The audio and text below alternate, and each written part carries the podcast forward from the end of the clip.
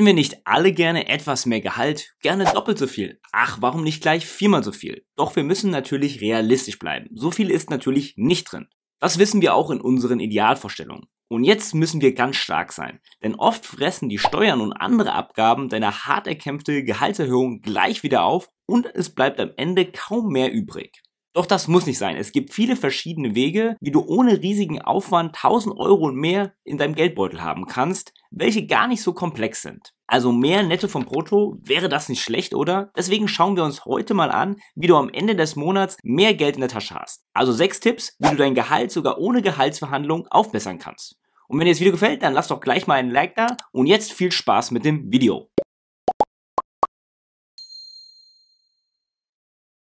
Wer hat nicht schon mal über die nächste Gehaltsverhandlung nachgedacht? Man überlegt sich Tage zuvor, wie soll man die nächste Gehaltsverhandlung jetzt wirklich angehen und was sind meine Vorstellungen? Doch selbst im Idealfall tritt beim ersten Blick auf den Gehaltszettel schnell die Ernüchterung ein. Was am Ende dabei rumkommt, ist oft nicht die Rede wert oder tut sehr weh, weil vieles der Steuer gleich wieder zur Last fällt. Also was kann man tun, um sein Gehalt steuerfrei zu erhöhen? Welche Möglichkeiten gibt es dazu? In vielen Fällen macht es mehr Sinn, steuerfreie und abgabenfreie Zusatzleistungen zu bekommen. In diesem Video geht es also nicht darum, wie du durch Schwarzarbeit gar keine Steuern zahlst oder als digitaler Nomade die Länder ausnutzt, eine Geo-Arbitrage oder wie ich dir sage, ja, verzichte auf alle Konsumgüter wie Alkohol, Zigaretten und Co., dann hast du auch mehr Geld. In diesem Video habe ich einfache Tipps für euch aufgelistet, die man ohne Probleme umsetzen kann. Also lass uns gleich mal mit dem ersten Tipp durchstarten. Tipp Nummer 1 wäre, den haben sicher schon viele gehört, aber wohl wenige umgesetzt, wäre es die Krankenkasse zu wechseln. Hier lässt sich einiges sparen, wie ich am eigenen Leib erfahren habe. Bei meiner Krankenkasse habe ich am Ende den Höchstsatz gezahlt. Das wären für Krankenkasse und Pflegebeitrag bei mir etwas über 800 Euro, die ich jeden Monat zahlen musste. Jetzt sind es zum Beispiel nur noch 484 Euro.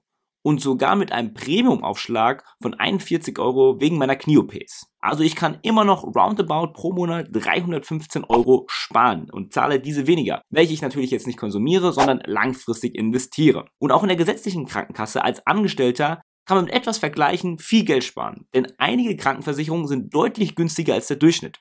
Hier kann man schnell mal 120 bis 160 Euro pro Jahr sparen, obwohl die gesetzlichen Leistungen zu 95% gleich sind. Lediglich so in den Zusatzleistungen gibt es so individuelle Unterschiede. Zum Beispiel die Zahnreinigung bei meiner alten Krankenkasse wurde nicht bezahlt. Auf der anderen Seite hingegen wurden meine Impfungen zum Beispiel für meine Reise nach Bali getragen. Hier muss man dann individuell schauen, welche Leistungen brauche ich denn wirklich? Stichwort Brillenträger. Und kündigen kann man immer. Die Kündigungsfrist beträgt hier 2 Monate. Schaut am besten, dass ihr pünktlich zum Monatsende schon mit der Kündigung durch seid. Bei mir war das leider ein bisschen problematisch. Ich bin dann den nächsten Monat gerutscht und musste das Ganze um 1 Monat verlängern, was natürlich ein bisschen ärgerlich war. Wenn ihr dann gewechselt habt, seid ihr auch erstmal 18 Monate an die neue Krankenkasse gebunden. Also ein Hin- und Herwechsel wie bei Netflix und Co. ist hier noch nicht möglich. Lediglich bei so einer Beitragsänderung hat man dann ein Kündigungsrecht. Oft geschieht es dann zum Jahresende, wie bei mir aktuell geschehen. Ich verlinke hier auch mal einen Krankenkassenvergleich, dann könnt ihr das Ganze nochmal für euch anschauen, was passt, wo ihr Geld sparen könnt. Der nächste Punkt für mehr Netto vom Brutto kann sogar sinnvoller als eine Gehaltserhöhung sein,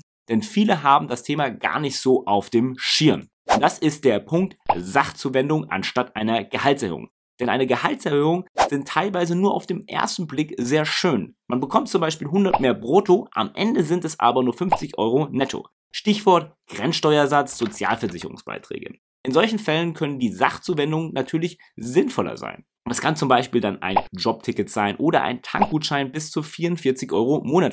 Ganz smarte kleben sich dann noch so einen Firmenaufkleber aufs Auto und machen nochmal 21 Euro steuerfrei mehr. Diese oder andere Sachbezüge sind nämlich komplett steuerfrei und es fallen keine Sozialversicherungsbeiträge an. Diese Grenze von 44 Euro gilt übrigens für alle Sachbezüge in Form von Geschenken. Die unterschiedlichsten Varianten, vom Gutschein bis zum Eintritt für ein Konzert, alles möglich. Zusätzlich gibt es natürlich noch einige Besonderheiten, wie zum Beispiel Kinderbetreuungsgeld kann es geben, aber auch betriebliche Gesundheitsförderung von 500 Euro für so eine Rückenschule oder ähnliches, aber auch Verpflegungszuschuss fürs Essen. Richtig eingesetzt kann man hier nochmal einige Euro rausholen, oftmals mehr als bei einer ganz klassischen Gehaltserhöhung. Und diese 44 Euro im Monat sind in dem Jahr auch schnell mal 528 Euro. Das ist natürlich nicht verkehrt. Ich verlinke hier auch nochmal einen Artikel in der Beschreibung, da das Ganze nochmal genauer erklärt, wo es welchen Zuschuss gibt. Also es kann sich mal lohnen, mit dem Chef nochmal zu quatschen, ob es da irgendwelche Sachbezüge gibt, anstatt einer Gehaltserhöhung, und das am besten dann gleich in den Arbeitsvertrag mit einbauen, und so hat man ein Stück weit mehr Gehalt im Monat. Der nächste Punkt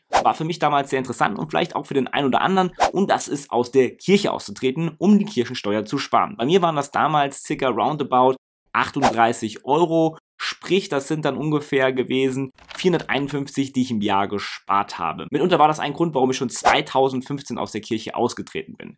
Die Höhe der Kirchensteuer wird übrigens von der jeweiligen Kirchenleitung festgelegt. Die Kirchen legen also selbst fest, wie viel Geld sie von ihren Gläubigern erhalten möchten. Je nach Bundesland werden da 8 bis 9% der Einkommensteuer als Kirchensteuer erhoben. Um zu berechnen, wie viel Kirchensteuer ihr vielleicht aktuell zahlt, verlinke ich euch mal hier einen Rechner in der Beschreibung, damit ihr das Ganze mal für euch ausrechnen könnt, was ihr sparen könntet.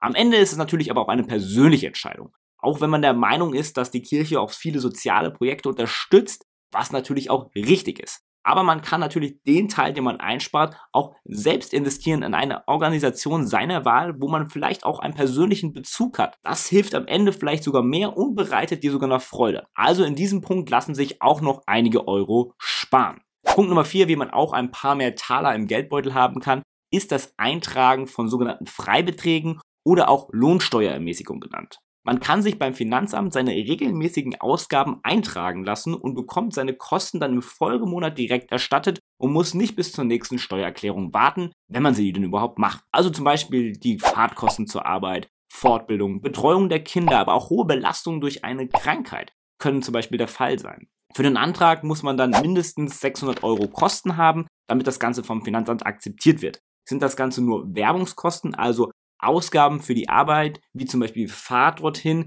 müssen es mindestens 1.600 Euro sein. Hat man das Formular dann ausgefüllt und es akzeptiert, dann hat man schnell ein paar hundert Euro mehr in der Tasche, mit denen man arbeiten kann oder sie investieren kann und muss nicht warten bis zur nächsten Steuererklärung, wenn überhaupt, wie schon erwähnt. Das bringt uns nämlich auch gleich zu Punkt Nummer 5. Der ist nämlich die Steuererklärung. Ich weiß, viele haben Angst davor, für die ist das zu kompliziert. Dabei ist es oft einfacher, als man denken mag, und viele wissen gar nichts von ihrem Glück. Denn im Schnitt bekommen die Leute bei der Steuererklärung ca. 1.000 Euro pro Jahr zurück. Sei es Arbeitnehmer, Rentner bis hin zum Student. Bei mir war es damals zum Beispiel so, als Student habe ich über mein Studium hinweg bis zu 8.000 Euro zurückholen können, die ich jetzt eingespart habe, als ich dann Geld verdient habe. Oft ist nämlich mehr drin, als man meinen mag. Damit kann man sich entweder das ein oder andere mehr leisten oder das Geld in seine Zukunft investieren.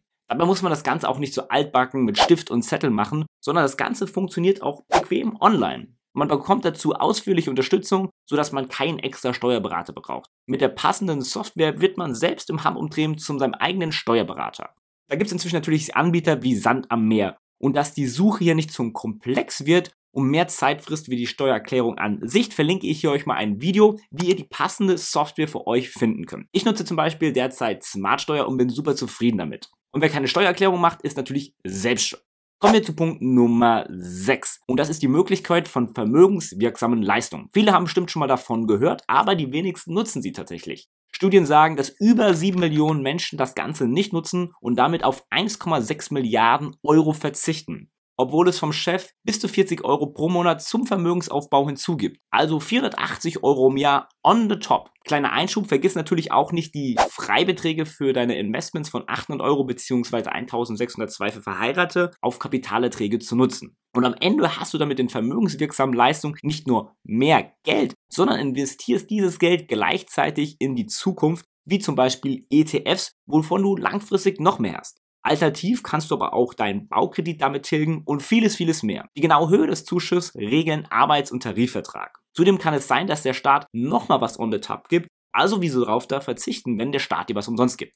Wie das Ganze im Detail funktioniert, wie viel Geld du bekommst und wie du das Ganze auch langfristig erfolgreich anlegen kannst, dazu habe ich bereits schon mal ein Video gemacht, welches ich an dieser Stelle verlinken werde, damit du das Ganze für dich umsetzen kannst. Also es gibt weniger Ausreden für dich. Jetzt noch 2 Bonuspunkte, welche ich ansprechen möchte. In der heutigen Zeit ist ja oft so, dass man viel unterwegs ist oder auch mal bekanntlich im Homeoffice sitzt. Da wäre es doch nur fair, wenn dein Arbeitgeber dir die möglichen technischen Geräte zur Verfügung stellt, oder? Egal ob Smartphone, Tablet oder Laptop. Und dein Chef kann dir natürlich auch erlauben, das Ganze uneingeschränkt privat zu nutzen. Schenken darf es dir nicht, sonst müssen wir den Gegenwert als geldwerten Vorteil versteuern. Aber zudem kann dein Arbeitgeber auch sagen, hey, ich zahle dir auch deine Telefon- und Internetkosten zu Hause. Und dann hat man natürlich schon wieder einen super Deal gemacht. Ein weiterer Bonuspunkt ist natürlich auch, den ich nicht unerwähnt lassen möchte, die Ehe oder eine eingetragene Lebensgemeinschaft. Damit lassen sich natürlich auch Steuern sparen mit dem Wechsel der Steuerklasse. Dies sollte man jedoch niemals vor dem Hintergrund machen, finanziell zu sparen. Ansonsten kann das generell auch mal sehr schnell nach hinten losgehen. Böse Zungen behaupten sogar, dass die Ehe das teuerste Investment deines Lebens werden kann. Es kann sich jedoch tatsächlich lohnen, die Steuerklasse zu wechseln und damit Geld zu sparen, besonders wenn ein Partner deutlich mehr als der andere verdient. Das Ganze wirkt sich dann auch sehr schnell im nächsten Monat aus. Ja, am Ende ist der Spruch, um 1 Euro mehr zu haben, musst du nicht 1 Euro mehr verdienen, sondern 1 Euro weniger ausgeben, nicht ganz falsch. Natürlich ist mehr Geld verdienen ebenso eine wichtige Schraube, an der man drehen sollte, um langfristig mehr Geld zu haben. Aber es ist auch sehr wichtig, dass man das Geld, was man verdient, beisammenhält bzw. mehr daraus macht. Und in diesem Video hast du gelernt, wie du mehr Netto vom Brutto haben kannst und jetzt liegt es an dir, das Ganze umzusetzen, weil von alleine macht sich das natürlich nicht. Ja, wir haben die nächste Frage, die sich stellt, wie nutze ich jetzt mein Geld richtig, beziehungsweise wie kann ich es investieren? Dazu verlinke ich hier auch mal meine Playlist, wie ich erfolgreich 250 Euro im Monat investieren würde. Und wenn du noch mehr sparen willst, dann verlinke ich dir ein weiteres Video mit echten Spartipps für deinen Alltag, damit du noch mehr Geld zur Verfügung hast. Und wenn du keins der nächsten Videos verpassen willst, dann vergiss definitiv auch nicht, den Kanal zu abonnieren. Oder schau doch mal auf unserem Instagram-Kanal vorbei, dort gibt es weitere spannende Insights und Hintergrundwissen. Bleibt mir noch zu sagen, invest smart statt hart. Bis nächste Woche Sonntag.